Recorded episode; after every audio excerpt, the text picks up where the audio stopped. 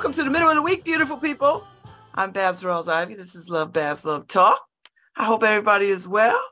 I think we get uh, uh word on the street this morning. I think it's cold out there though, Paul. So I don't know, but we yesterday was our 100th person. Today will be our 101 person. so, so I'm I'm excited. I'm ready. Bring it on, bring it on. I came across this poem uh last night. Um because you know I, I love poetry so much. I got a lot of talk to talk about, but I want I wanted to recite this poem because I I just thought it was right on point.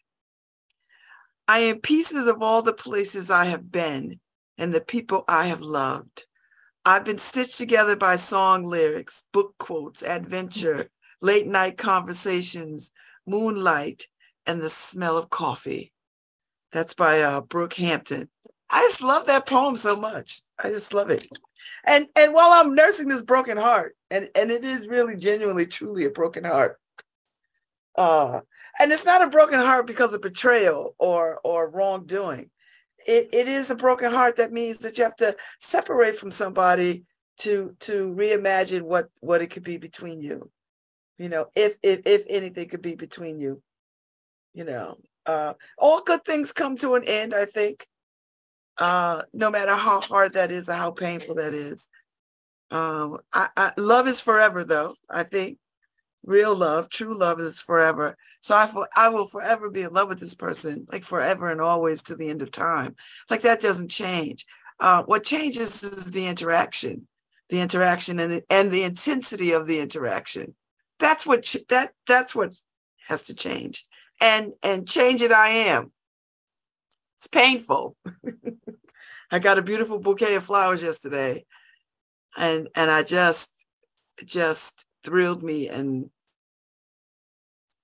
wore me thin too at the same time because it's it's it's tough you know it's a it's a tough thing and, and but it's a necessary thing you know there's no for me there's no other way around uh what how this needs to play out.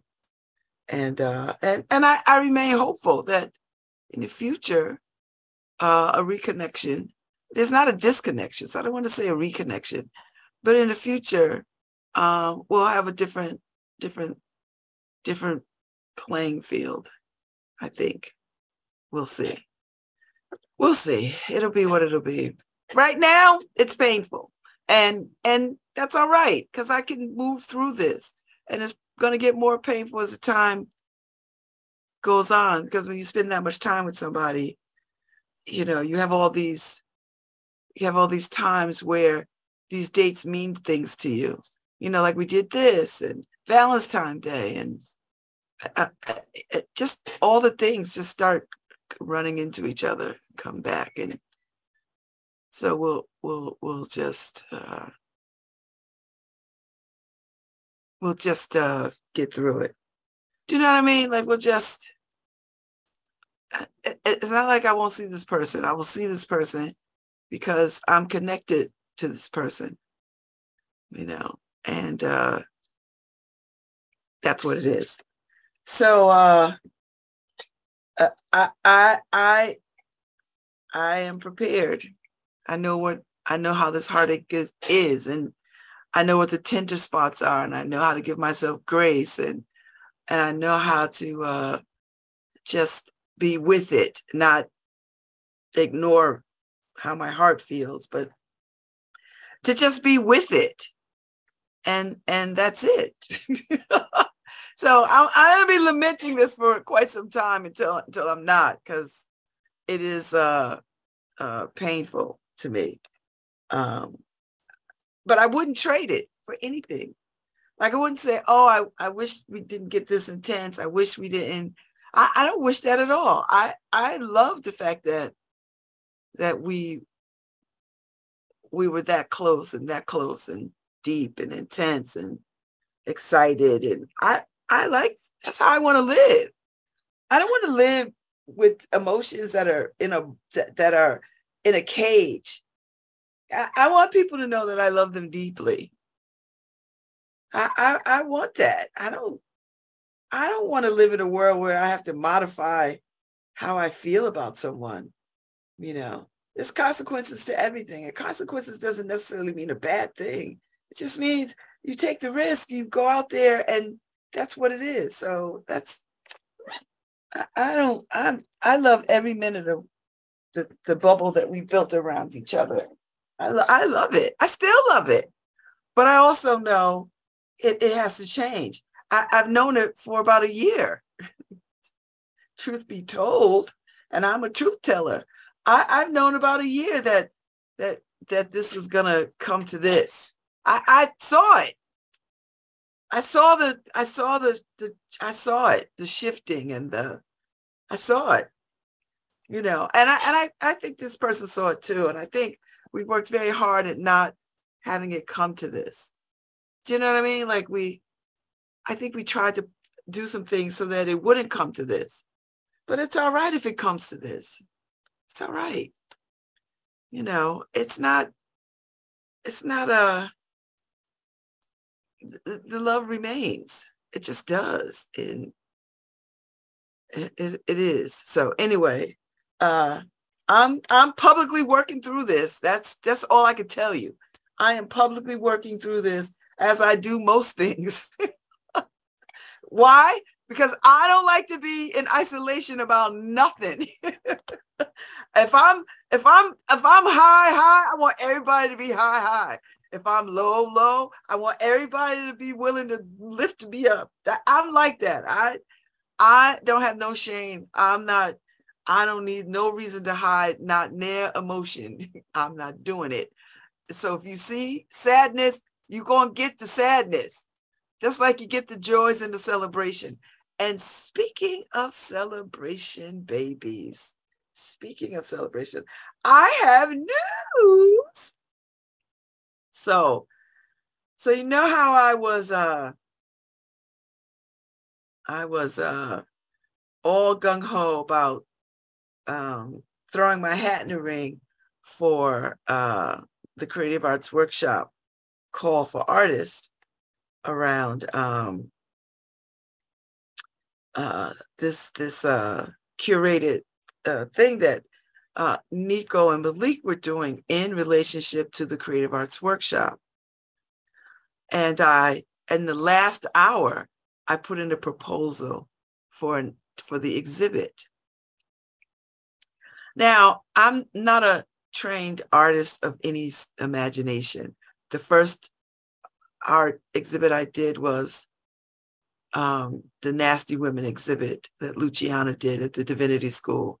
And I was the first time I ever had a piece of art of mine created um, and on display. Big, big thing. It's hanging in my hallway now. And uh, I'm so proud of that piece. And and I don't care if people didn't like it or whatever. I, I never got the sense that people didn't like it. Um, people liked it. People, you know, I mean, I, listen, it is a matter of the talent. It's the it matters that you do it.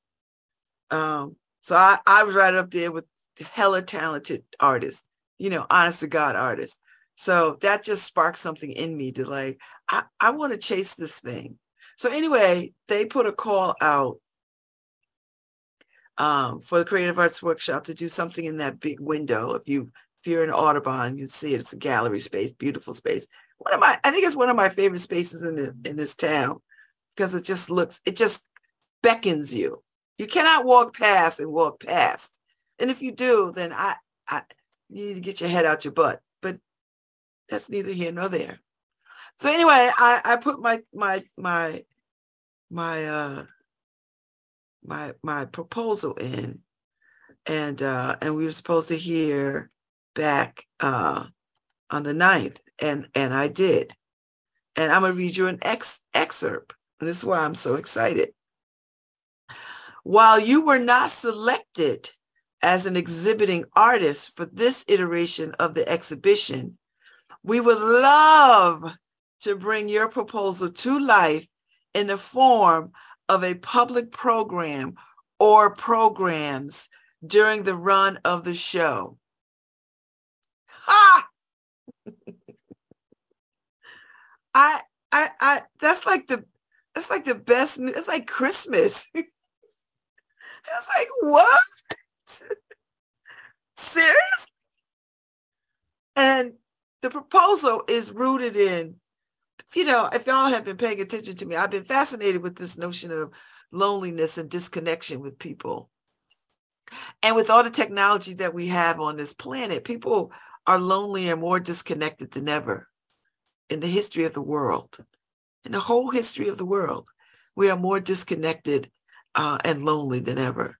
And I have a mind to do something about that in some small way to reconnect us. Before AI, before we start dating AI robots and stuff like that, that human connection is still necessary. And so, on the backdrop of Afrofuturism, um, you cannot have a, a black future if we are if there is no black love.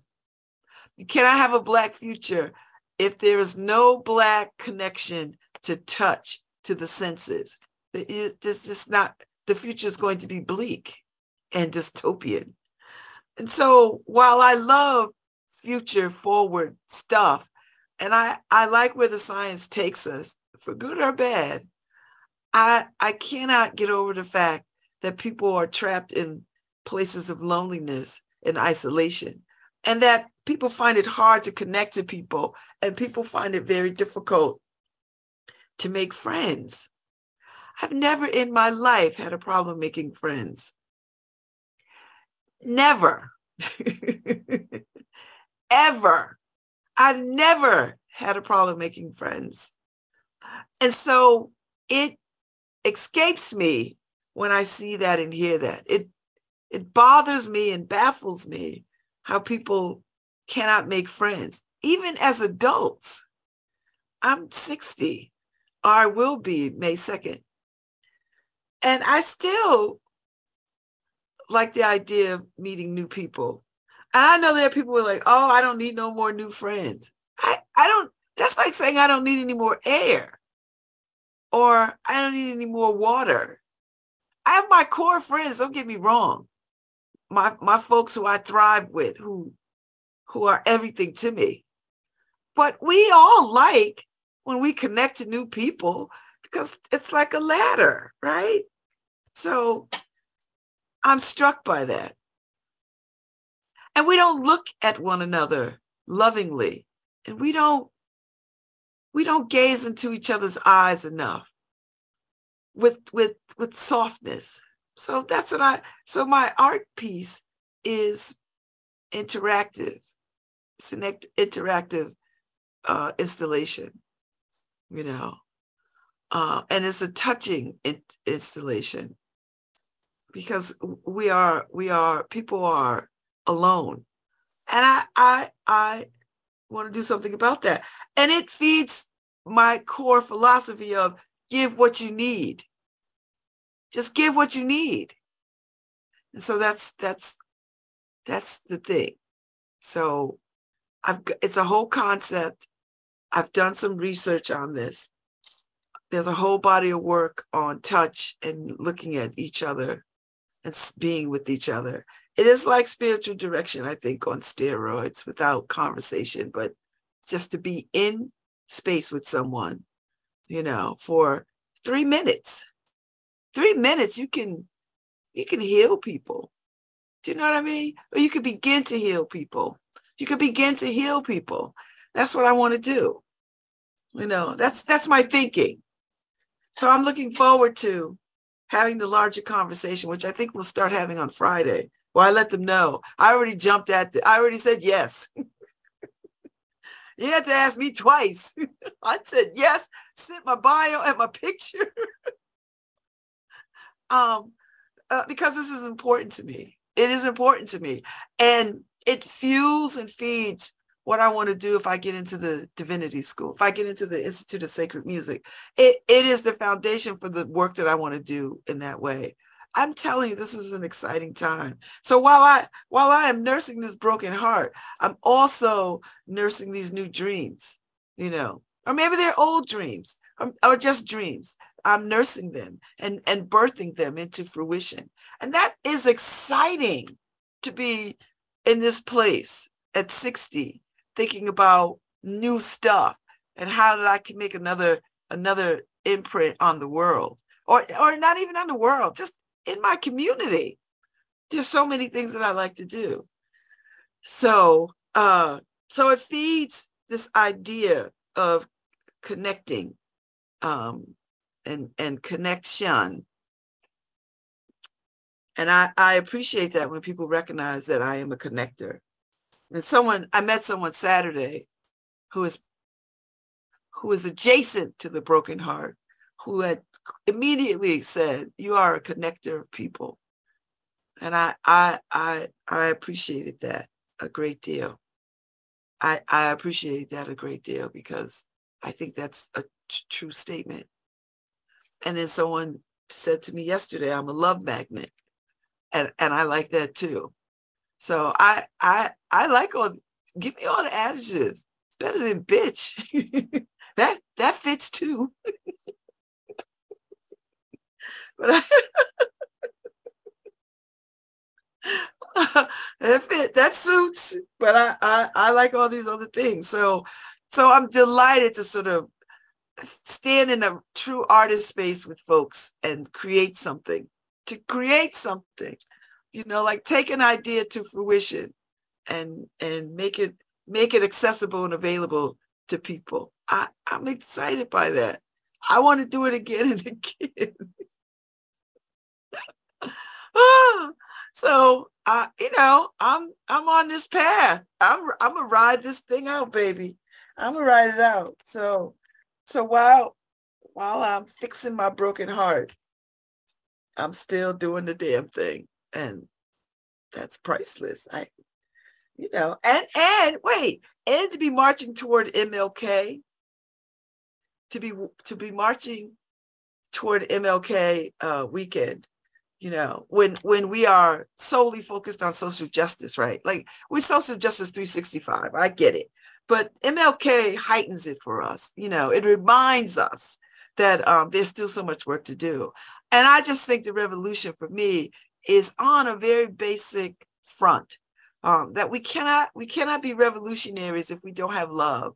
If we if we cannot if we cannot see each other as humans if we cannot connect if we cannot talk to each other and look at each other's eyes and and feel whatever that means for us. Do you know what i mean? Like that's that's where i'm at.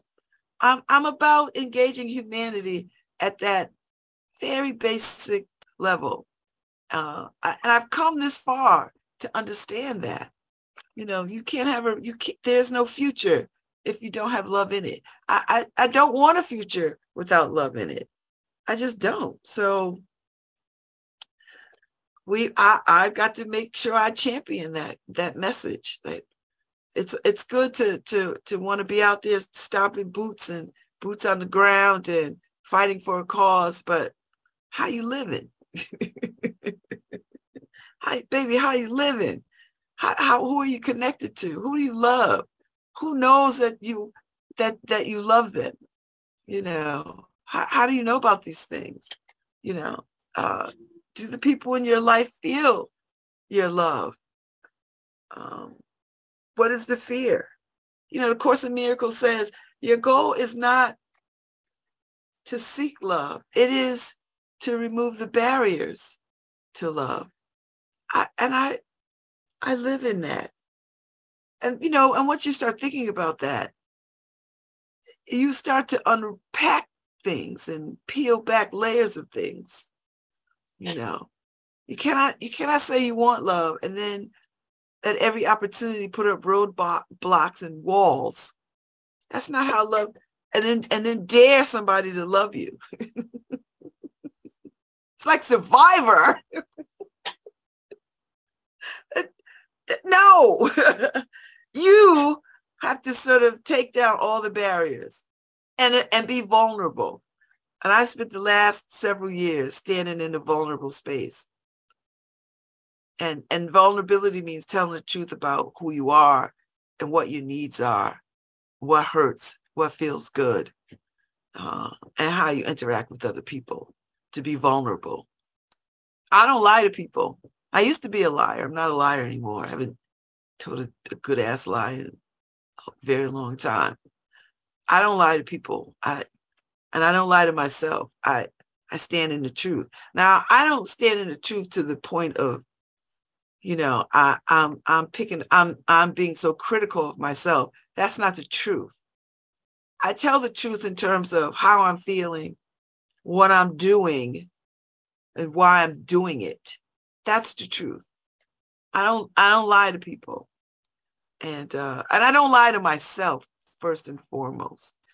And to be vulnerable means you have to open yourself up to to to what whatever whatever comes. I'm not guarding my heart in the way that I shut off the heart. You know, I I meet people with the intention of becoming becoming with them. That we grow from the interaction, whether it's 20 minutes or 20 years, you know, that I I show up authentically in these meetings and conversations and interactions with people. I show up as my authentic self. That's it. And I, I, I, there's no other way for me to live at this point in my life. You know, I don't, I don't hide or shy away from things or people or places. A no is a hell no, or and a yes is a hell yes. I don't, if I don't want to do something, I'm not doing it. If I want to do something, I'm gung ho excited. And that's just how I live. So I so I in, in this short period of time that I've been on this planet, I am very much moved by how disconnected people are and how hard it is for people to love each other and how hard it is for people to uh, touch each other. Do you know what I mean? To like get close to each other you know, because the fear of being hurt is greater than the fear of being loved. And I, I just, I'm disappointed in that. So whatever heartache that I am experiencing in the moment, and it is temporary, and everything is temporary. Life is temporary. Uh, whatever the heartbreak is, it it so is worth all the joy and love that I've experienced to this point. It is so worth it.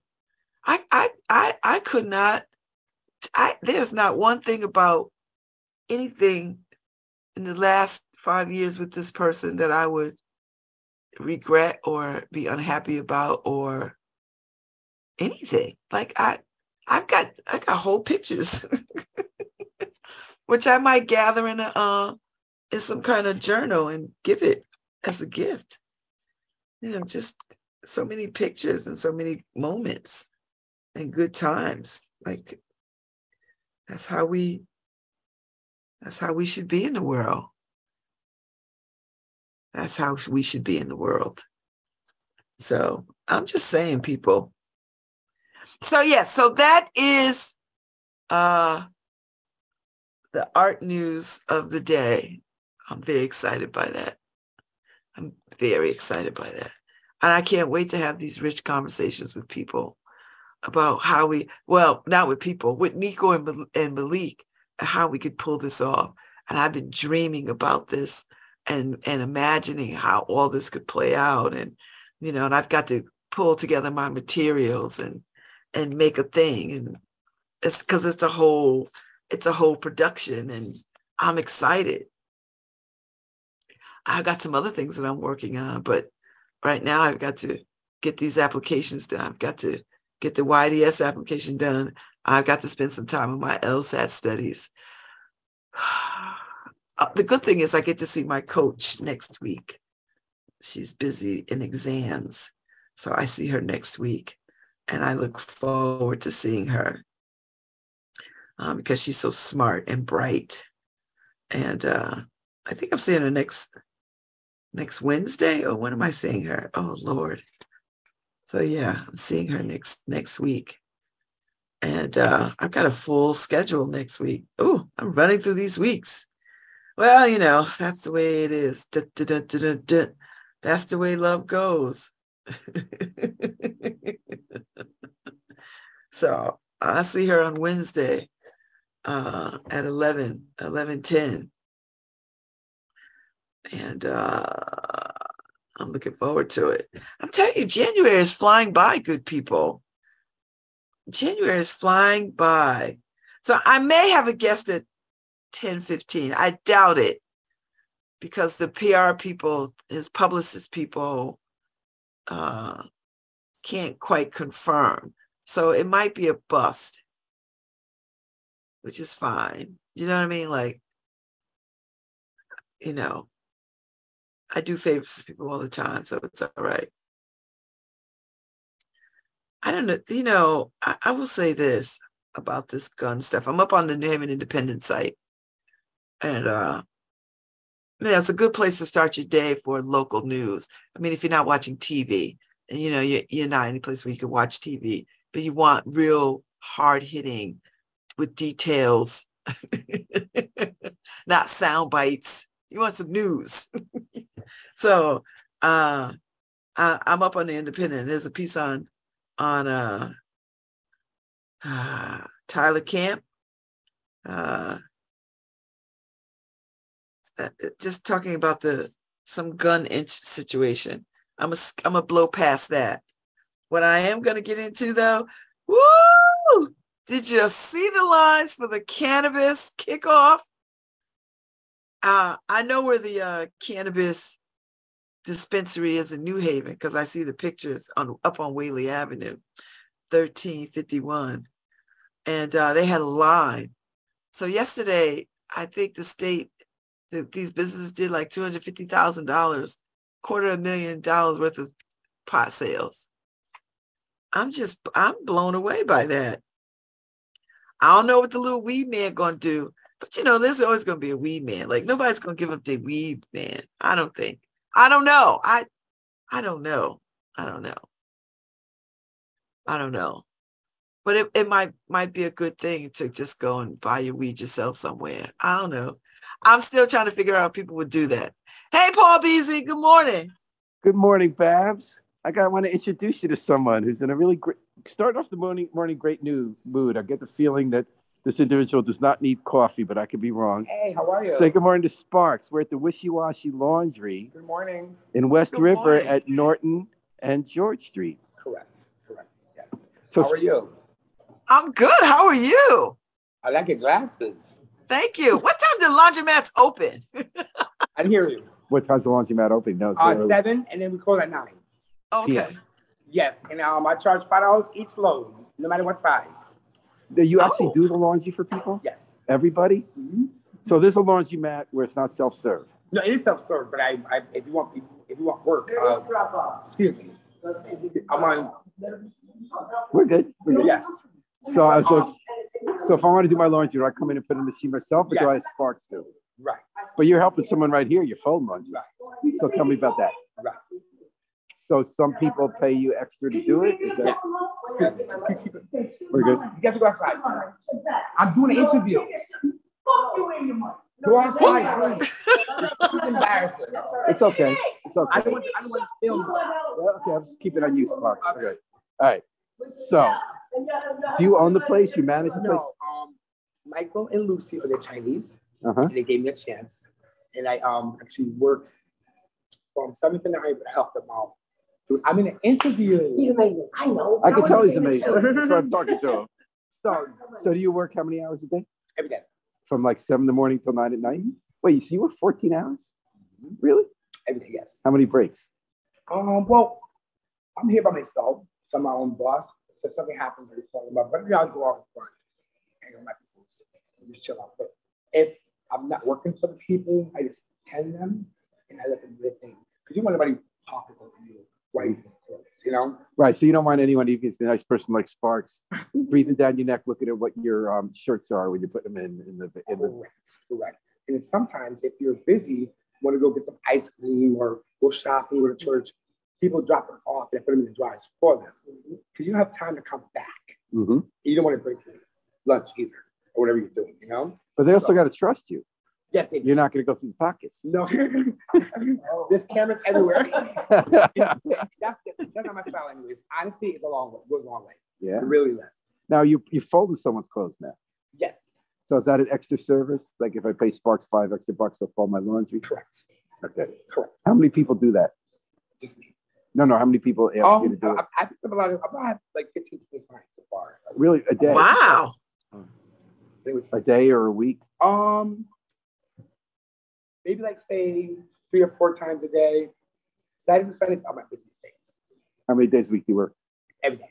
Wait, so you work seven days a week, 14 correct. hours a day? Yes. So this is your whole life? Well, I start this. I'm getting ready to go back to go do shows. I do shows in Europe. I got picked up for RuPaul's Drag Race. All right. So, so hopefully, hopefully, um, you see me on TV. So you do, do you do drag shows? Yes. But I do. I do female illusionists. What's that? Like AL, ALL or ILL? Like he can become me. Excuse me. I'm One sorry. sec. I know. I'm your manager. Him and two percent right here. All right. So is it illusionist or illusionist? Like illusion, like a magic Well, show or female illusion, like you? you see a, a, a, a girl, you think it's a girl. Drag queen queen where you can do characters, where types of outfits or whatever have you. So you're not a drag queen, you're an illusionist. Yes. How do you spell illusionist? The first letter. Illusionist? Yeah. Is it ILL or ALL? I uh, ILL. yes. So what's your name when you perform? Well, it actually is Ms. Sparkles. M I Z Z and Sparkles. And then when I do stage sparks. Sparks. Yes. And I notice you wear sparkles every day on your eyes, or, or is that just from the last night or something? Well, I did have fun last night. Yes, I did. Excuse me? did. I did have fun. I did a show last night. Oh yeah, where was it? It was in uh, Fairfield. Mhm. Private party. Pride party. What was the show involved? Like you just perform as a as a as a character, a bunch of characters, Miss Sparks the No. character. It was a fetish party. Mhm. So I'm gonna leave it- I'm gonna leave it at that. Oh. Okay. Uh-huh. And then now you was well, how what time did you get to bed? About four in the morning. Oh you my got to bed at four in the morning. Yeah, and I've connected, I've connected at seven. So how many hours of sleep? It was literally an hour. Can you really do that? Mm-hmm. And then you can work 14 hours? Yeah. It's kind of it's kind of rough. Well, I do it now. But you, you got a positive attitude though. You don't look like someone just said one hour. Why is that? Why what keeps you Well, going? That gets you like and how do you do that? Let's see here. A lot of water, green tea, salad. I'm actually, the thing that Naomi Campbell uses is a, a- like a bottle of leaves or whatever have you from the island. And if you actually drink it, because you look at Hmm. people don't use um, earthy stuff anymore. It's true. I do. I do really I do. Really. I love earthy stuff. Now you what were you just folding? What kind of garment is that? When I'm dead, What kind of garment is that? While you're having your interview. I know what I'm talking What was it called? about. Leave there. Yes. What kind of what kind of It was clothes? a uh, shirt. It was a shirt. And you're folding. What color is that? I'm colorblind. Black and white. Yes, but it's like a uh, snow snow type shirt. A snow type shirt. They look like you know, fuzzy. hmm And you're folding it for one of your clients. You get Yes. several. Like, how much they pay you actually to do that for you? Oh, well, this is uh ten dollars. So there's actually two of. Okay. And also, you so you're the manager of the laundromat. But you can say that. You can say that. Well, how, what would you say? Like, what would you call your job? Because if you're the only person here, you're in charge, right? Yes. So just you staff the laundry mat all day. Yep. Open place. What's it like? Like all day? Are people in all day doing their laundry? Well, it's nice. Sometimes people come with their drama. But the last two weeks, I wasn't a laundry tenant. I was security, therapist, whatever have you. Like, see, see what you're doing, think what you're doing.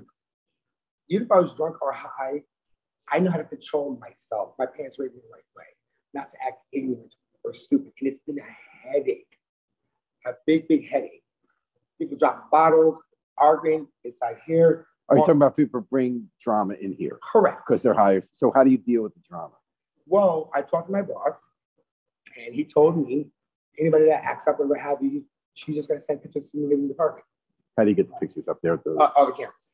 and so, do you? What, tell me about an example of an incident with drama like this. Um, well, the other day, a guy was drinking and literally belligerent. like what do you say? He was saying a whole bunch of stuff. You know what I'm saying? So, Like example. excuse me. uh, That's it. That's it. That's it. I'm doing an interview. Please, please. Keep speaking on what happened to me. Uh, though. no, Yeah. please. Keep over here, please. Okay, That's we'll come over here. No, we're- Oh, we're good. We'll be back. We'll be back. No, it's not. I'm thinking- We're talking about something the other day. Oh, we could go right here. We're good. Okay. Sorry about that. That's No worries. When he's, Yeah, I know. I know. I can tell. Yeah. Mm-hmm. So someday the guy came belligerent. What time of day was it? it was early like nine thirty. In the morning? For Camp Kimchakas. I'm sorry, he did what? He drank like the Kimchakas. Kamchatka? Vodka. He just some vodka. What, what's it called? Kamchatka? Yes. I just saw that? K E M? I believe so.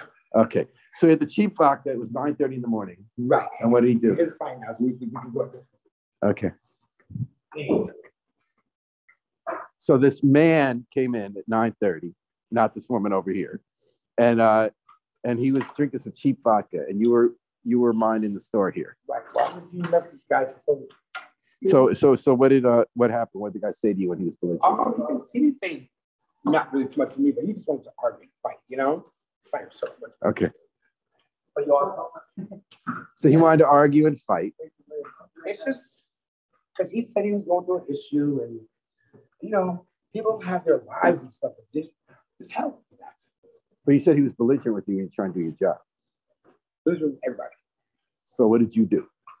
I look like, Did he leave the because facility? sometimes if you don't walk away, you get into Mhm. the situation. Mhm. You know? So, and the next day he came arguing with everybody. And then the night before, he was saying, you did this, you did that, and this doesn't remember. So how do you do? How do you get them out of the place so people can do their laundry? Well, my boss got money. Oh, your boss was here. No, I had called her. And what'd she do? And I guess he uh, called the police. And Oh, the police came. How'd you feel about that? You it's like just be able to do your job, or your job involves dealing with trauma. It, it does a lot of drama. So, like, what I'd like to do is I'd like to contrast you folding the shirt this morning and being at the fetish party last night. Like, what's one action the fetish party? Was it like a dance, an imitation of an individual? What was like, what's involved in the routine? But we had uh, four um, people there. Mhm. They wanted um, Madonna. Um, So, one was Madonna. Who were you? Tyra. Tyra, like Tyra Banks? Yes, yes. So, you're dressed as Tyra. I'll show you on, on my Facebook. Excellent. So, when you were Tyra Banks, what'd you do? Um, just dance. What Just song? But this was not really a song. More like a, a poem type thing. Mm-hmm. But there's not music playing, There is, but it's not like the, like a music video. and it was on a pole. You, Yeah. you bring a pole? It was a nice pole. You bring a pole? Where was it? Someone's house? You said? Or Yeah. I was hoping for the pole didn't fall down. Did it? no, All right. So it was pole last night, folding this morning. Yes. And tell me how you got into this. Where'd you grow up? I actually, I'm actually from Fairfield, but Fairfield invited me. I got my place. But I was born in Jamaica. I came in 04. Uh-huh. came from New Haven. New Haven got a little bad with shooting, so my parents lifted to Fairfield. What year was that? Uh, he was 84. Uh-huh. Yeah, he 84. So So you grew up in Fairfield? I love it. And what brought you back here in New Haven to be working here? Well, situations in life. Mhm. And my grandpa actually lived on the street. As when I was uh, George Street, right across from the hospital. Mhm. He had half hours. So we used to always come here. But So you stay? Are you staying with your grandfather? no, I'm saying I'm sorry. So you're living in New Haven. Yes, You're staying with a friend. a friend. Yes. My. Okay. Yes. Your girlfriend. Mhm. And um, what else should we? Babz, you have any questions from Miss Yes, Sparks? he's so quiet. Yeah, Babz been quite usually. I would think Babz would have like a million questions. I, About talking I'm to. I'm just fascinated. I'm fascinated by uh by just listening to you and uh and you. talk about the the parties and stuff. So I so you've been in New Haven how long? About seven, eight years. And then originally in the 80s. Yes, about two or three years. Yes. Mhm. I guess I forgot to say what's the word on the street today. The segment's called the word on the street. Um, What's the word on the street? The word on the street today Good life. friendliness and happiness. Friendliness and happiness. Oh, I'm not ready. okay, that. okay. what what what's what do you, what's the word on the street this morning? um, friendliness and happiness.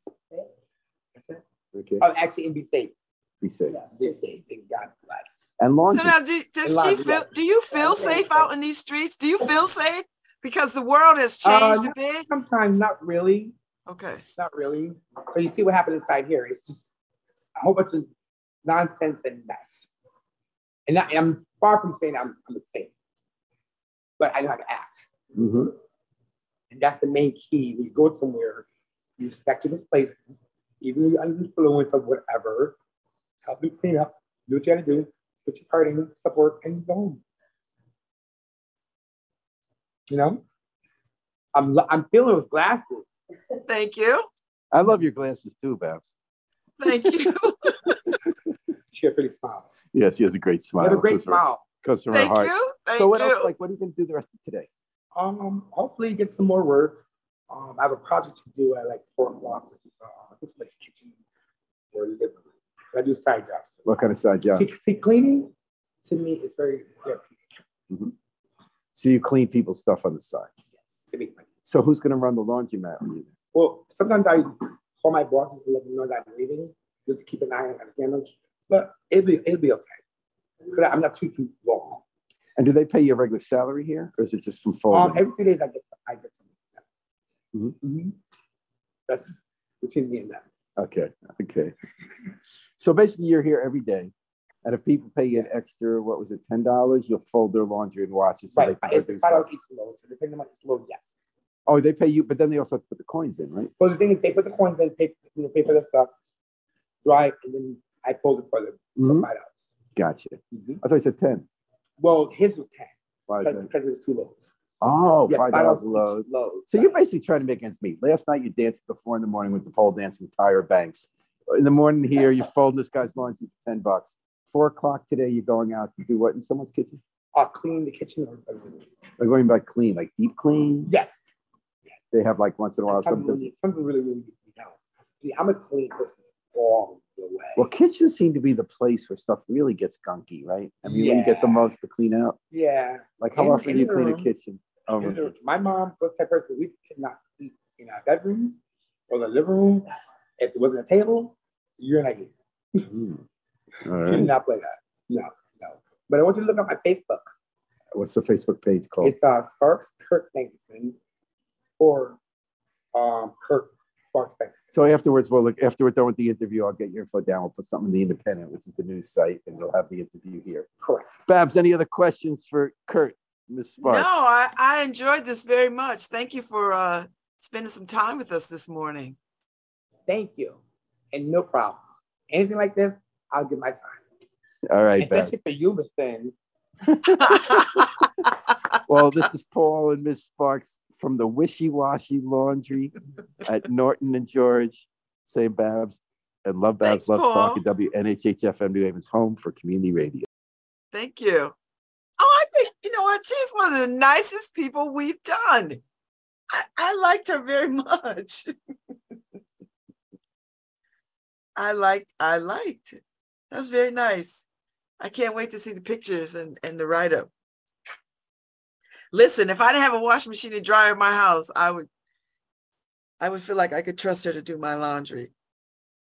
Do you know what I mean? Like I could trust her to do my laundry. That's how I feel. That's very nice. So I can't wait to uh I can't wait to hear read uh her story a little bit further. Cause you know Paul in here chatting her up. So uh all right, Miss Sparkle. I love it. I love it. I love it. So so if you need your laundry done, get yourself over there. I would trust her with my laundry. Do you know what I mean? There's a lot of places I, I wouldn't trust, but I would trust her with my laundry. So uh, that's very cool. Anyway, I'm telling you, New Haven has so many cool, interesting people that just make this city go. Now, if only we could get a, a mayor that reflects that. if only we could get a mayor and an administration that reflects the diversity and the beauty of this city. I, don't get me started. I have a mind to think about that in another kind of way and have a larger conversation somewhere about what this city needs legislatively and and mayorally. Cause I just feel like this is not it. The city feels very lackluster right now. And it shouldn't because it's a shiny bright spot on the hill, even though we've got woes.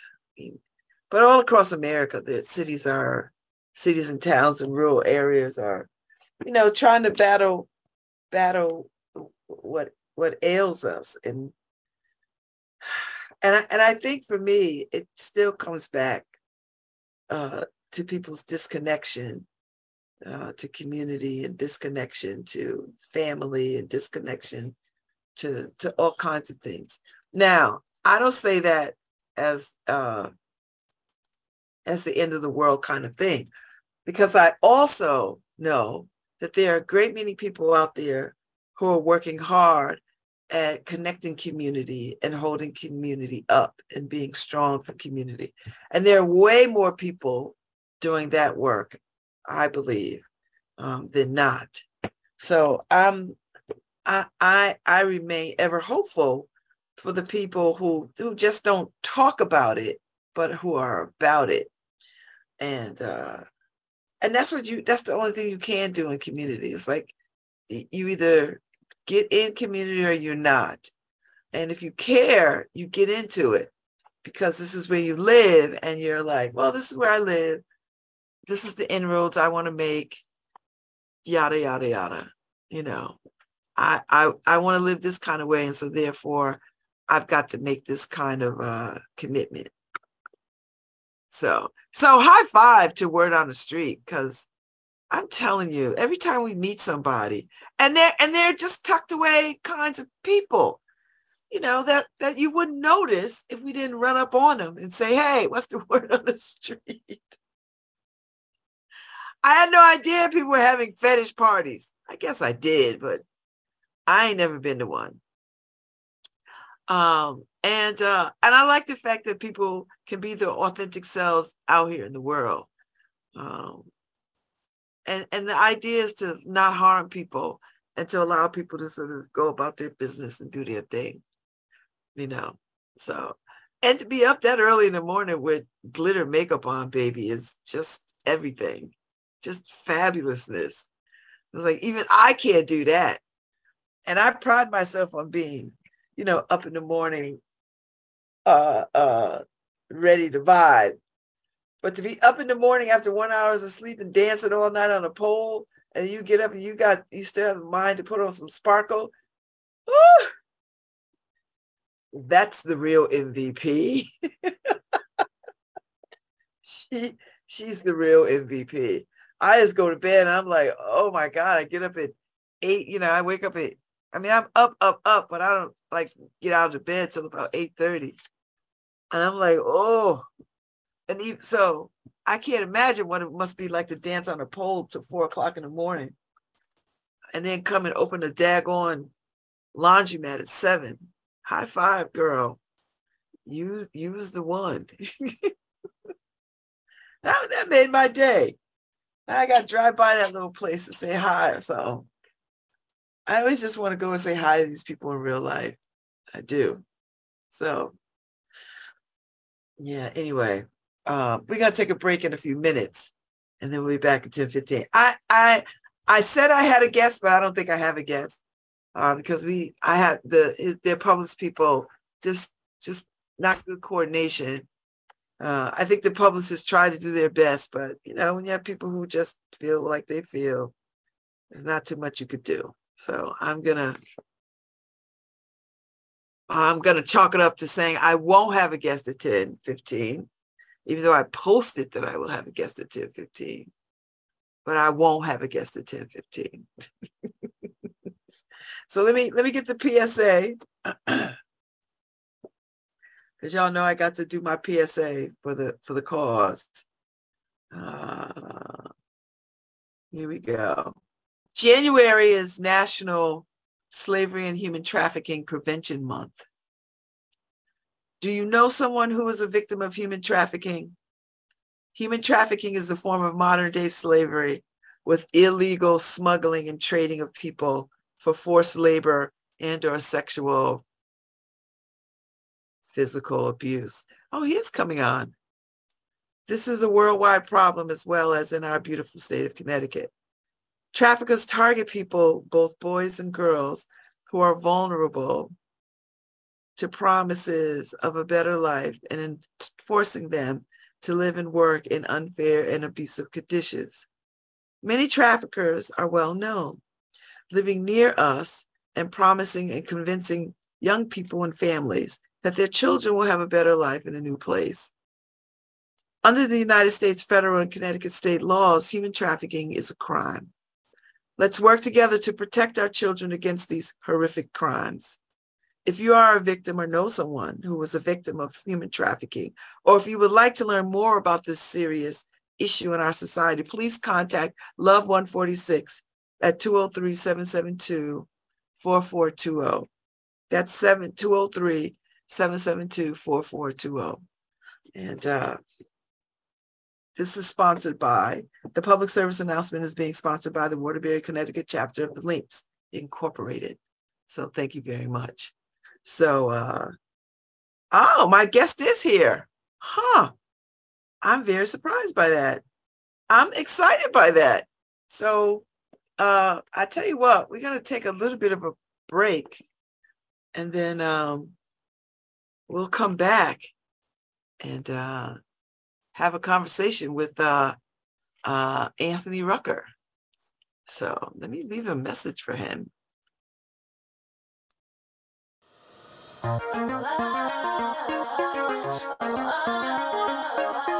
Hi, this is Babs Rawls Ivy from New Haven, Connecticut, and you're listening to WNHHLP 103.5 FM, streaming live at newhavenindependent.org.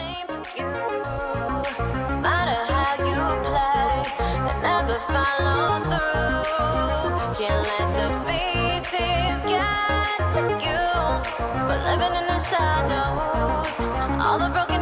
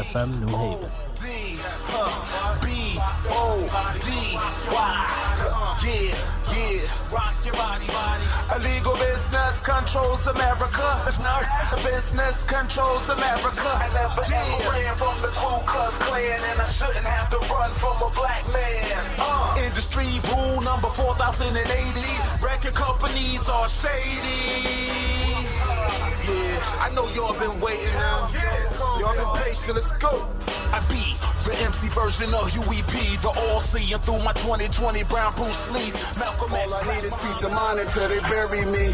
Living life stress free, full of integrity. A lot of people full of drama.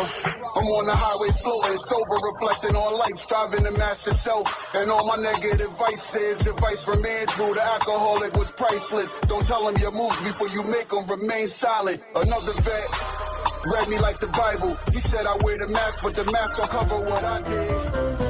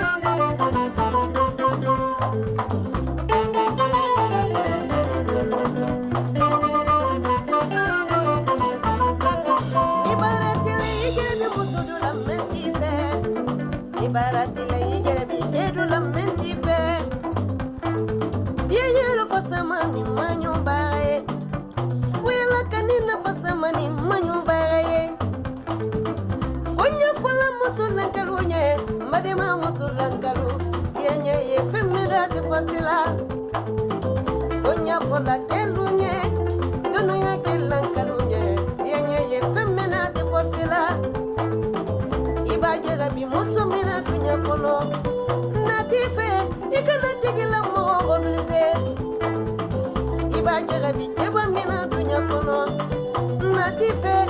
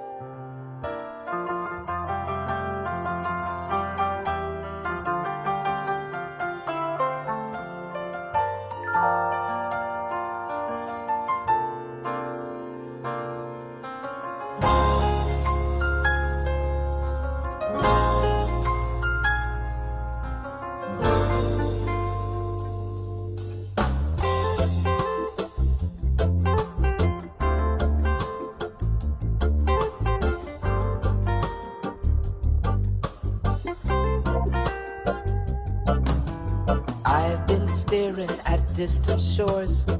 I've been waiting, wanting more for the whole night, and it ain't right. I've been saying what's on my mind, trying to explain what can't be defined, and for so long, it's been so strong. Suddenly it's clear now that I can hear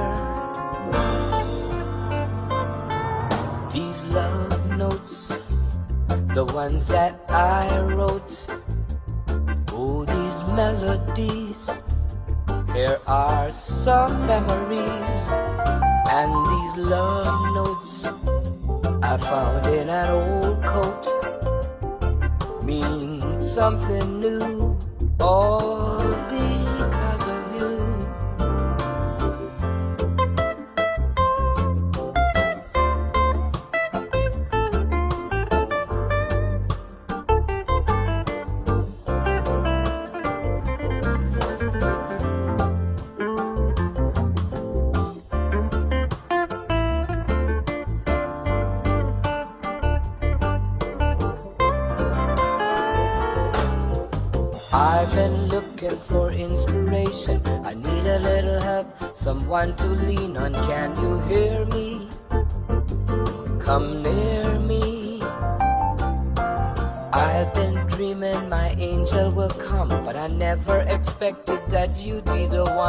I found you.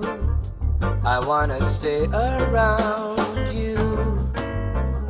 Suddenly it's clear now that I can hear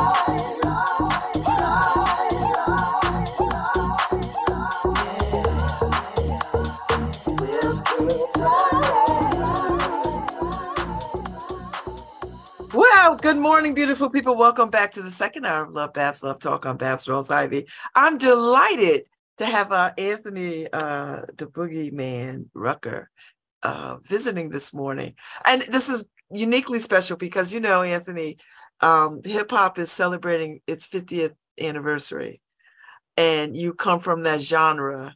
Uh, you are a prolific poet and a, a, a welcome speaker and a doctoral uh, uh, psychology. Is it?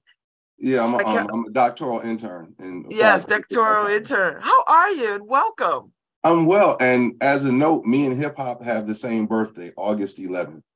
So we, when I was when I lived in New York, I actually taught taught a history of hip hop class, and I, I, I had fun in saying that we have the same birthday. Like you know, that's hip hop is a Leo. I just want to say that. I just wanna That's not a Put that listen, out. If there's a, if there's a sign for hip hop, that would be a pretty good sign to be. Yes. So you have yeah. this new book out called um, uh, "Dear James," and I and I, I, I let me let me back up a little bit because you started out as a as an MC for uh, MC hip uh, hip hop MC, Mm-hmm. uh, but you were you always were a poet. You uh, you did uh, you won a great many awards. You were on Showtime, uh, hip hip hip hop at the Apollo. Showtime at the Apollo. Showtime at the Apollo, and uh, and you won, and you you're prolific, and people sing your praises, and you you've uh, you were the nat- 1995 national. Uh, uh, um, you ranked third place in the National Poetry Slam. So so poetry and hip hop are are are in you. So talk to me about this this this book, this homage to uh, James Baldwin, who I must say is uh, always relevant and forever timely, particularly in these moments. Yeah. Um, James, I stumbled on James Baldwin with the fire next time. Mm. and it just changed my life. It is like the favorite book, you know, and it's like my required reading. If anybody asks, like, what book, James Baldwin, The Fire Next Time, read all of his stuff. But um, I just I fell in love with Baldwin, and it's funny because I don't finish some of his books because there's so many quotes in them that I like that I end up reading and resonating, thinking about that I have to go back and finish them. But to me, he was the greatest African American mind. You know, nothing against King or X or anybody else. James Baldwin is my cat. You know, he's he just says so many things that just it hits you in life, but it hits you with love, and he still could have like anger. He's like a satin fist. He punches you, but it feels soft, but you feel it. You know, you feel the pressure, but it's, it's a little bit of love and compassion in it. And I always liked that about him. And so, literally, one of my mentors, we were doing a uh, poet poet um a poem a day thing where we write back and forth to each other. And one day, a Baldwin quote just hit me because they always hit me. And I did it, and then I was like, you know what, that felt good. And I have a book of James Baldwin quotes, and plus I know other quotes. And next thing you know, I did another one, and then I did another one, and it was very cathartic. And I'm like, I'm gonna keep doing this. I'm actually working on the Dear James too. I didn't want to make this long and drawn out, where you know it was like an encyclopedia. But you know his his message for life. Like I even as a psychologist, when I talk to um parents, I use one of his quotes. He said, "Our children have always had difficulty listening to us, but they've never failed to imitate us." Mm. And so, you know, I tell that to parents, like, why do they do that? I'm like, listen, you can say what you want, but they're going to imitate you. They're going to emulate you no matter what you say. So understand, they're going to reflect more what you do than what you say. And I mean, that's a James Baldwin quote, but it's so applicable and it's so clinically sound. And I just, I love him for that, you know, and I love the fact that he also could speak in love, but speak in anger at the same time. And, you know, that's also disarming when someone can say something so scathing to you in such a nice tone. And you're like, wait, did he just say what he said? Like, I don't know how I feel about that. They're like, because everything you hear about James Baldwin, oh, he's such a nice guy, such great demeanor.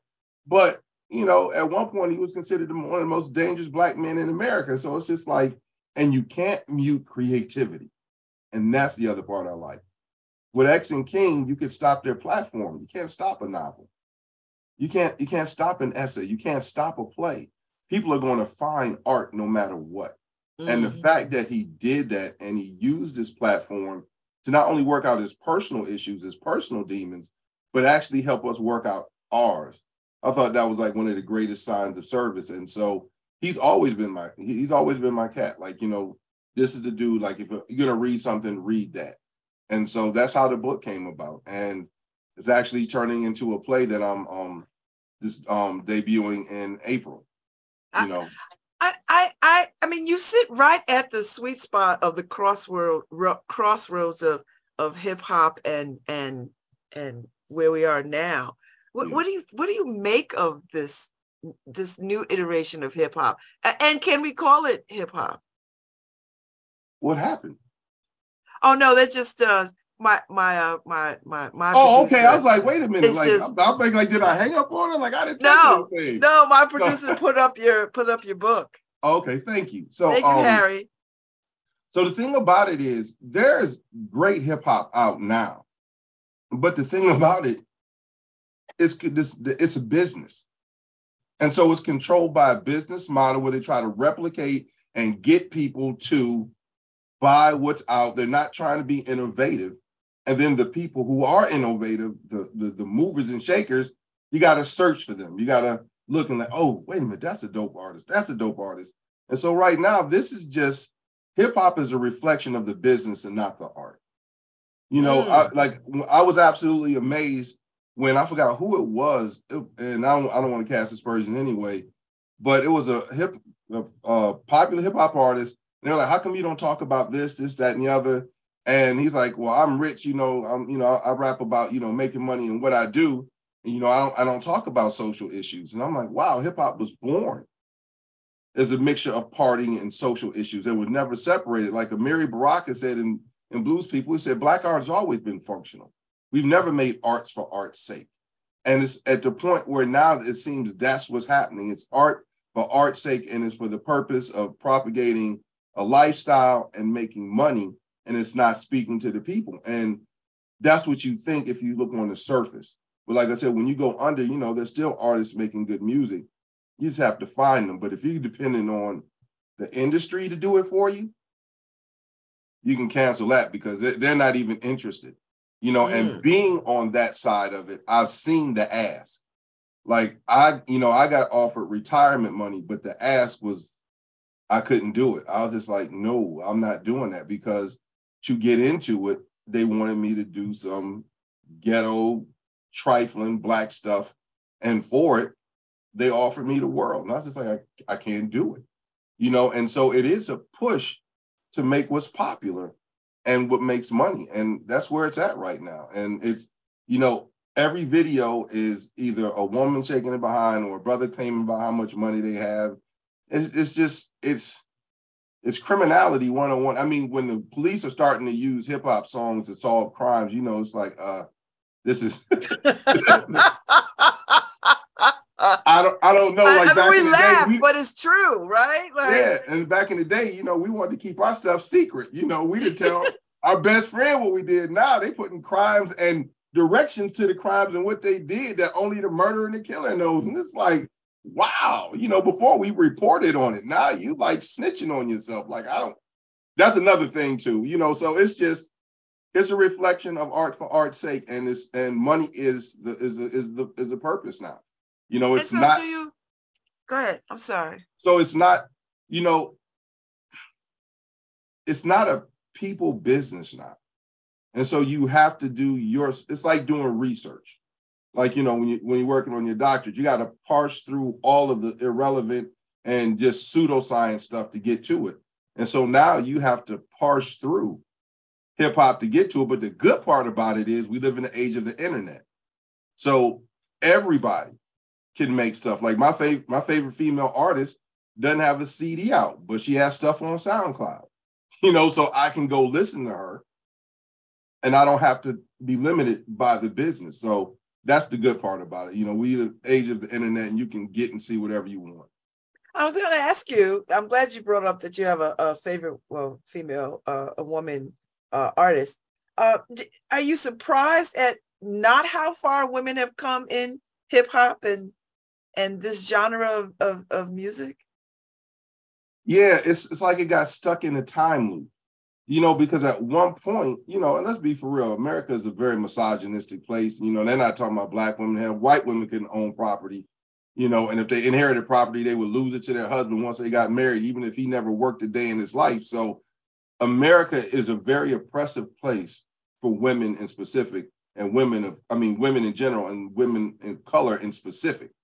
And so at a time when it was like, okay, we want to take control of our sexuality, the sexuality became a, a, a, a, cognitive distortion, a detail abstraction, and it got blown up into the thing, you know, and not part of the thing. And based on the way the business is run, I'm I'm not. You know, because now people are doing stuff for the money. It's like, okay, I need to feed myself, I need to take care of myself. And you know, at one point, you know, you know, like the old saying, before I be a slave, I be buried in my grave. At one point, we cared just as much about how we presented ourselves as the money. And I remember Ossie Davis and Ruby Dee said it in an interview. They asked them, like, you know, how come you didn't get all of these big roles and this, that, and the other? And they like, they offered them to us, but we didn't take them. And they were like, why? They said, because we decided we wanted to be famous and rich, but not on their terms. And so we're not filthy rich, it's like, but we're not broke. You know, we're not we're not needing anything, but we decided that we were going to decide the terms. And nowadays, the artists are not deciding the terms. They're going along with it and then trying to fix it on the back end. If sometimes they're doing it, but you know, if you got a billion views, you're not going to fix that on the back end. You have to fix it in the venue that you're putting out in.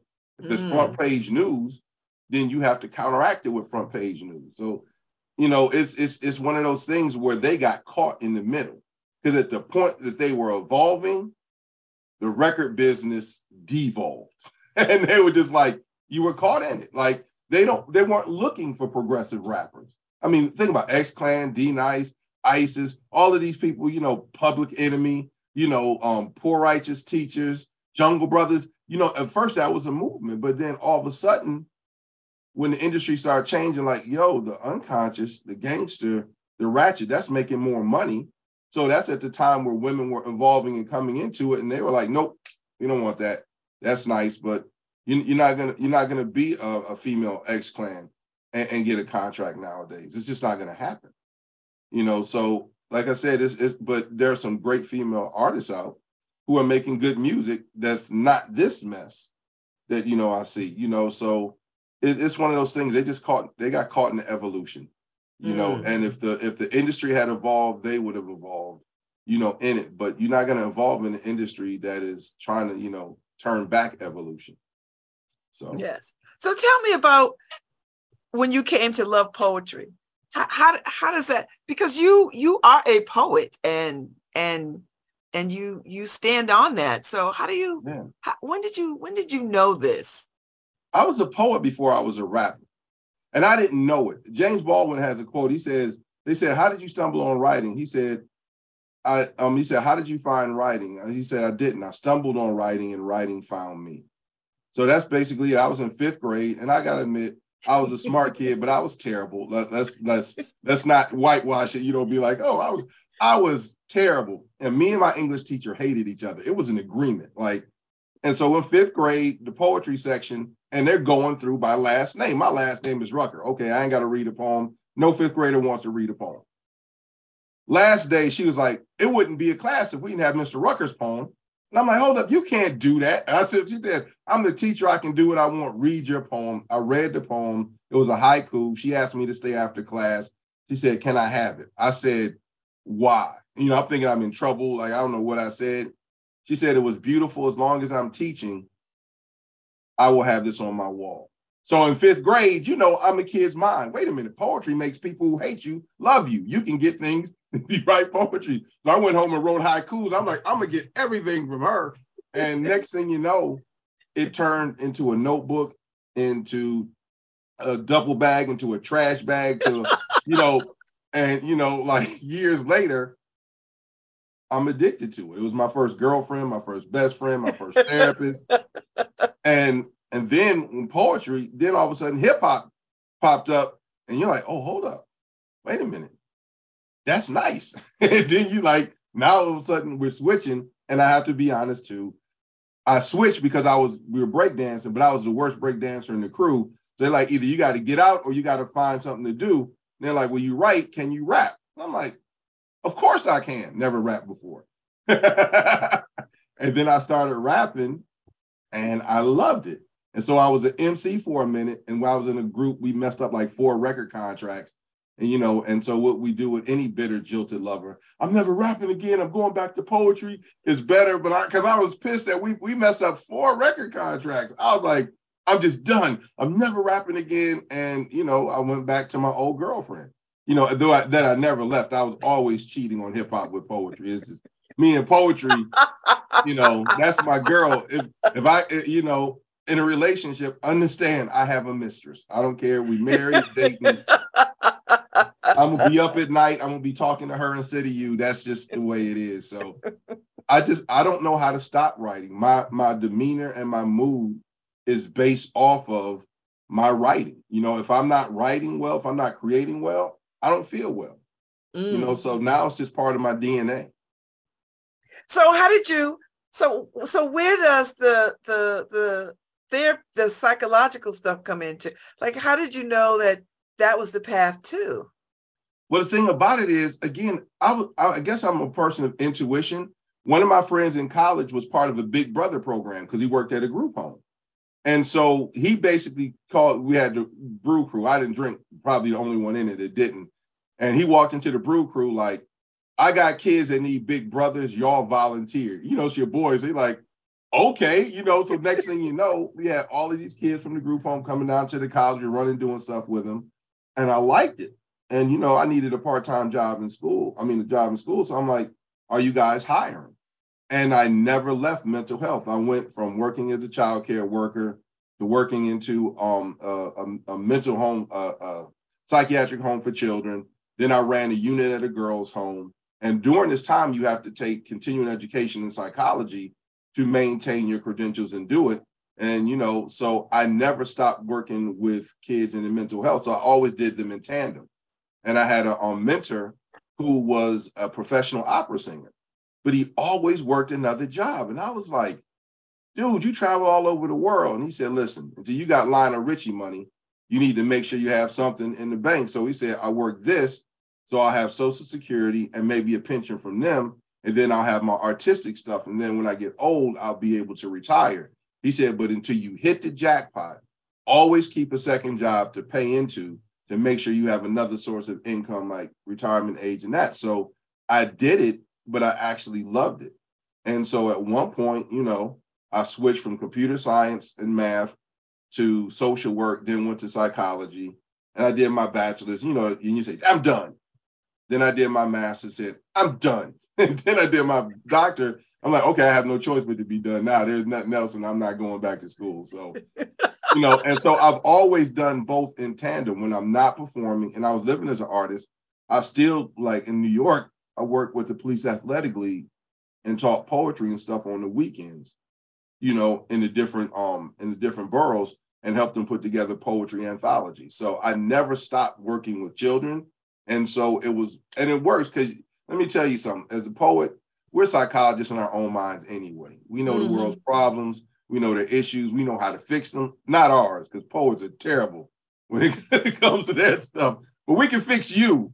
We know what's wrong with you. We know how to everything, all your issues, romantic issues. Like we can be divorced and on our fifth fifth marriage, but we can write a poem to tell you how to love who you with. So it was just, now now I just got the papers to be able to say what I've been saying, and I can say now I know what I'm saying is correct. Not not that I was ever wrong, because poets are never wrong. Just I want that's for the record. Poets are never wrong. All right, and so it just So you're so you're so right. Like I'm a poet. I get it. I everything that you said, I'm like, oh my God. Yes. yes. So talk to me, um, Anthony, about um what what is your who is your favorite poet and and and what kind of poetry resonates with you? I mean, are you one for the love poems? Are you one for the revolutionary poems? Are you one for the, you know, the Mary Oliver, deep thinking, who am I, esoteric kind of poets? Like what who are you? So one, um, my motto was this: life is my canvas, and I can write whatever I want. So I'm the person, depending on where you go. I'm a revolutionary poet. I'm a love poet. I'm a comic poet. It depends on who who sees me. I write about life. Now, love poetry is one of those sticklers because most people have such a nascent and elementary idea and concept of love that it becomes redundant. So, like when I do workshops in schools, like high schools, I'm like, y'all can't do love poems. And they're like, why? I said, because it's 50 of y'all. And after the 30th poem talking about flowers, bees, and kisses, I'm not even reading the rest. I'm just ripping them up. So until you can have a different expression about love, a mature idea, personal concept about love, don't write love poems. But let me tell you, between Shakespeare and Pablo Neruda, Pablo Neruda has a collection of love poems, and I kid you not, Reggie Gibson, the, the guy who um Love Jones is based off of, one of my best friends. We were up one night and we were talking about poets we like, and um Pablo Neruda has this book of love sonnets, Mm, and I we have it. hey, and we sat up and you know two grown men reading love sonnets to each other, digging. We like, man, if people saw this, it was crazy. But then afterwards, he like, well, I got because I was visiting him because he's in Massachusetts. He said, I'm going to chill with my wife, you know, have fun on the couch. And I was like, wait a minute, dude, that ain't right. Like, and so, uh, you know, I don't have a favorite poet. I have favorite poets. I mean, my goodness, like just go on that one. I love Octavio Paz. I love um, I love Pablo Neruda. You know, I love you know the last poets. You know, Abiodun Oyewole and Omar Ben Hassan are my godfathers. I love them to death. I love the Amiri Baraka. Um, you know, then you know, oh my Those are those are men. Oh, hold don't don't don't I done yet. Because right because right on my stand over here, I go get the collective works of Sonia Sanchez with her band. Yes. behind. You know what I'm saying? Um, but you know, it's it's just so many and contemporary.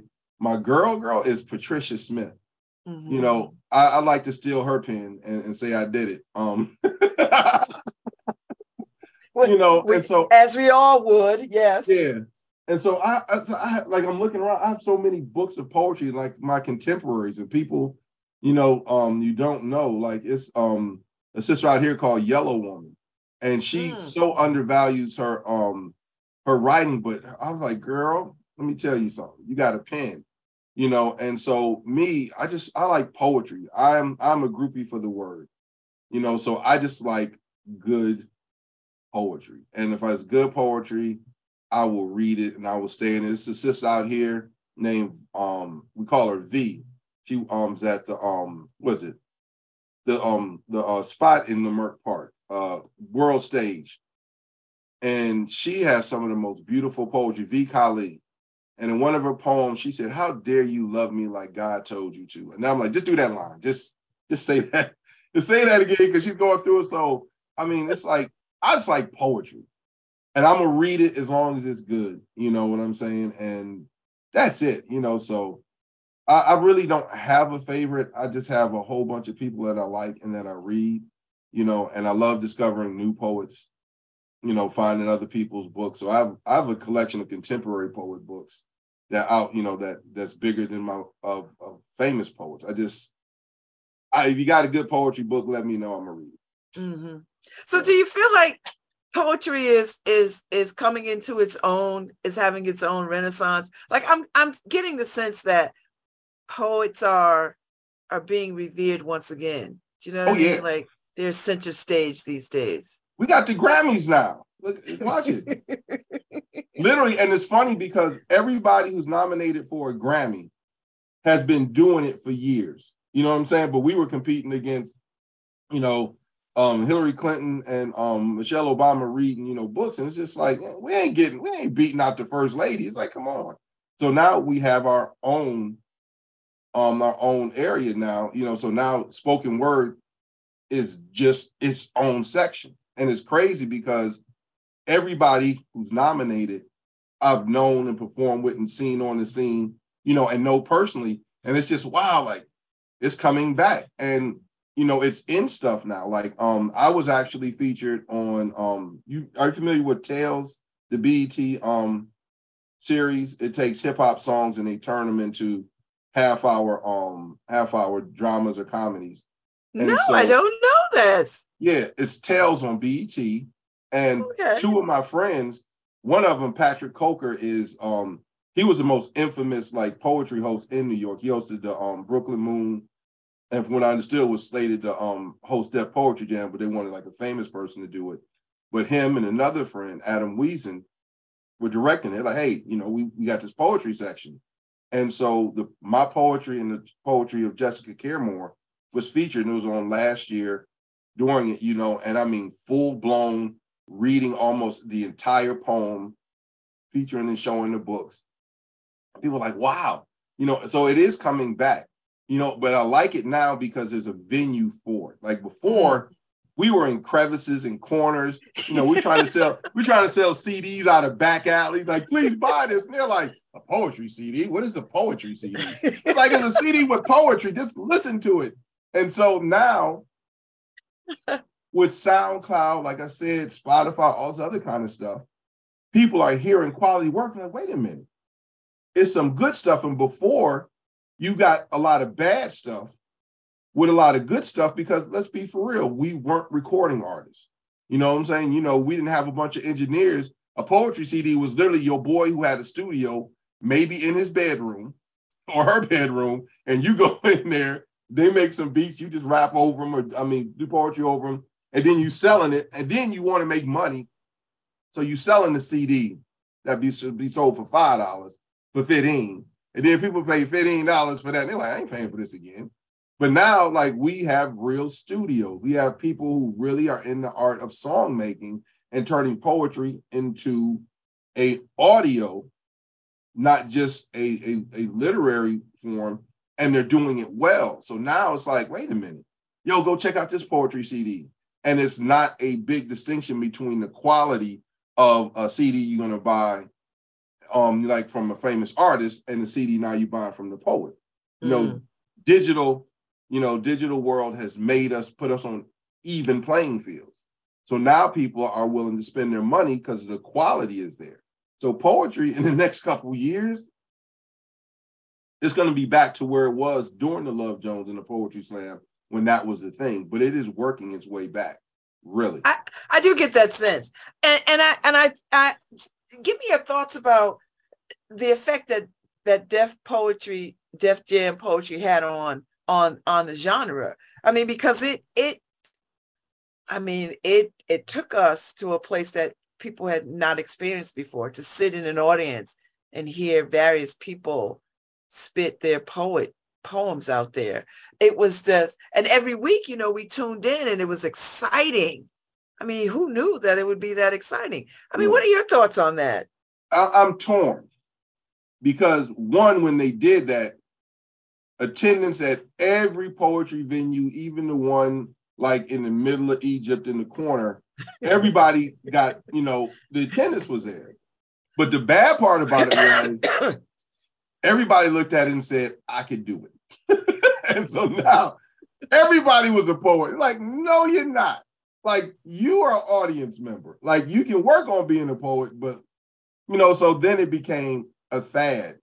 And then it kind of just, it kind of watered it down because everybody was getting into it. You know, when you have problems identifying who and what you are and you see something successful, you go do it.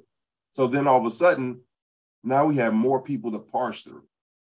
And it wasn't people who were necessarily serious about the art, but were infatuated, you know, or Mm. fetishized the art. And then you had people coming up doing stuff. So at a venue I had, you know, you the DJ could cut you off. If you got up there and it's clear you didn't work on your stuff and you just up there trying to say something, the DJ could cut you off. And they look at me like, what are you doing? It's like he cut you off. What do you mean? What am I doing? That means it's over, you know? And so that's my feeling. That, that's very harsh. yeah, but the thing about it is, I mean, hell, in Chicago, there's this one place, and I forgot the name of it. Um, Reggie told me about it. They were like, if you know the next line of the poem, say it, because you shouldn't be able to predict someone's poem all the way through. And if they can predict too many of your lines, they stay and tell you to go write better.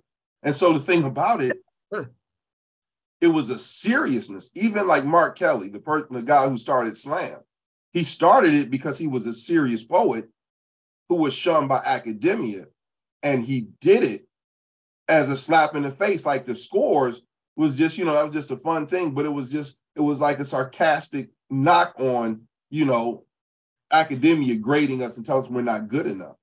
You know what I'm saying? But always in the slam, they be like, the scores don't matter. It's about the poem. And so what happens is back in the day, people who were in those venues were serious poets who were shunned by academia, but who wanted a light to be shined on, who wanted an out outlet for their art and their work. And then it became, you know, everybody who had, you know, who wrote a poem in the corner, all of a sudden got out. And all of a sudden it's like, you know, it's cool. You write about your emotions.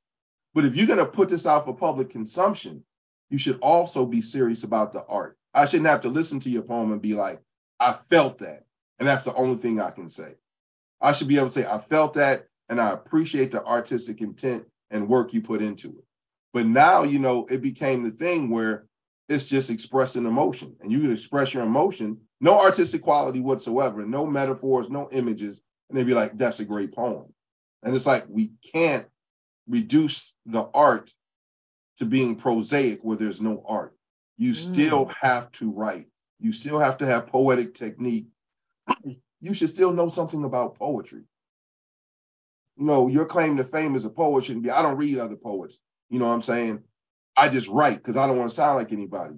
You imagine somebody in basketball saying, I'm not gonna watch Bird or or or um Bill Russell or Michael Jordan or or um Allen Iverson or anybody like that because you know I don't want to play like them. Like, are you crazy? I mean, you don't want to. Of course, you don't want to be them, but incorporating some of their greatness into yours and turning, you want that. And so, you know, the the problem now is we have to be on some level guards to make sure that what we're putting out is good as far as emotion, but more toward the quality and nature of the writing so it can sustain itself. Because emotion, as let me tell you, as a psychologist, emotion gets played out. At one point, you get tired of listening to emotions. You're like, please say something concrete. You know, please say something that's worth listening to. I don't want to have to feel my way through this. Let's work. through- And so that's where we're at. And so it is coming back. And that was a long answer. It is coming back. I predict in the next two to three years, it will be at its it, it- its peak. It will be bigger than it ever was. The problem is just like how hip hop got aborted in the middle of making the baby, we have to make sure that poetry doesn't go the same way. Because now that you can get a Grammy, and you know, and because there's very few to pick from that are quality enough for the Grammys, it's going to be a lot of people trying to flood that. And if the the mediocre or the trite starts making it, then you're going to have a flood of record companies and other people who are opportunistic flooding the market. And we don't Mm. want that. So now the goal is to take our biggest and brightest and shove them in there so they build a taste for it. So when they get up there, they'll be like, oh no, we we don't want that. We we want this. And so that that's where we're at. But it's it's coming back. It is it is going to be mammoth. It- it's, Hmm. it's it's a takeover happening. Trust me. I so appreciate this conversation, Anthony. I uh, it's a great way for me to sort of celebrate hip hop's 50th uh, anniversary. And it's hard to believe that it's 50 years, but uh, it is nice to sort of see people who who were at that moment and moving us toward another moment of uh, reimagining what the art for, form is and and bringing poetry along too. I like that. Thank you. Poetry's a sexy girl, let me tell you. The sexy woman right there. That Wow. that was I'm- right there, boy. I'm gonna say the one you take poetry is my guy. I'm gonna say that poetry is my man. How about I have, that? a, I have a poem that starts off poetry is my girlfriend, and I'm looking for a woman who makes me want to cheat on her. I, I don't know, Anthony. That might get you in all kinds of trouble. Metaphorically speaking, like that, Yeah. that could go all kinds of ways wrong. Yeah, the fidelity in that statement is real terrible, isn't it? Like, Yes, I don't. I don't know how you. I don't know how you explain, baby. It's just poetry. Like I'm. I'm. I'm Oh, just do. talking Hey, about poetry. hey, uh, one of the lines said, "I like you almost more than poetry." Is that a problem? Oh. See, I think you have to go. I think you have to find somebody who is well versed in poetry to understand that. Otherwise, you're gonna have some hurt feelings. Oh, I do, and, and, and, and literally, because I'm divorced, but literally every every woman I dated was like, "Why do you have to go perform so much? Why do you do?" I mean, that's just like I don't tell you not to go to your job. Like, leave me alone. Like, like, but you're always going to an open mic. You're always performing. You're always going someplace. I'm like, you know, you don't want to look at them like, listen, you can go. you know, what I'm like poetry ain't go. Poetry's not going anywhere.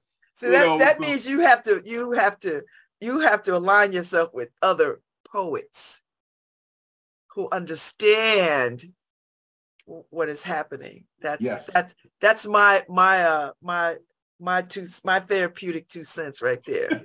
I will take that into consideration. Anthony, it's been a pleasure talking to you. I'm so glad uh, that you were on this morning, and uh, I look forward to Dear James, and I hope it does well. Thank you, and I appreciate this. This was a fun forum. Anytime you, when the play comes, if you want me to come back, we can do that.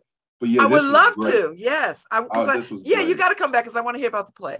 I want to hear about that. You know, and uh, thank you so much. Enjoy the rest of your uh, your week, and uh, happy MLK weekend.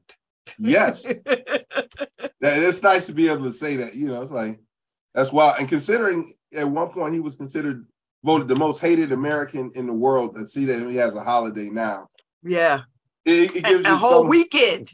Yes. You know, in our community, it's a whole weekend. Yeah, you know, we celebrate everything. Your birthday is your birthday month, you know. Yes. And for us, MLK weekend starts Black History Month. we start we start with Black History Month. We we this is what it is. So There it is.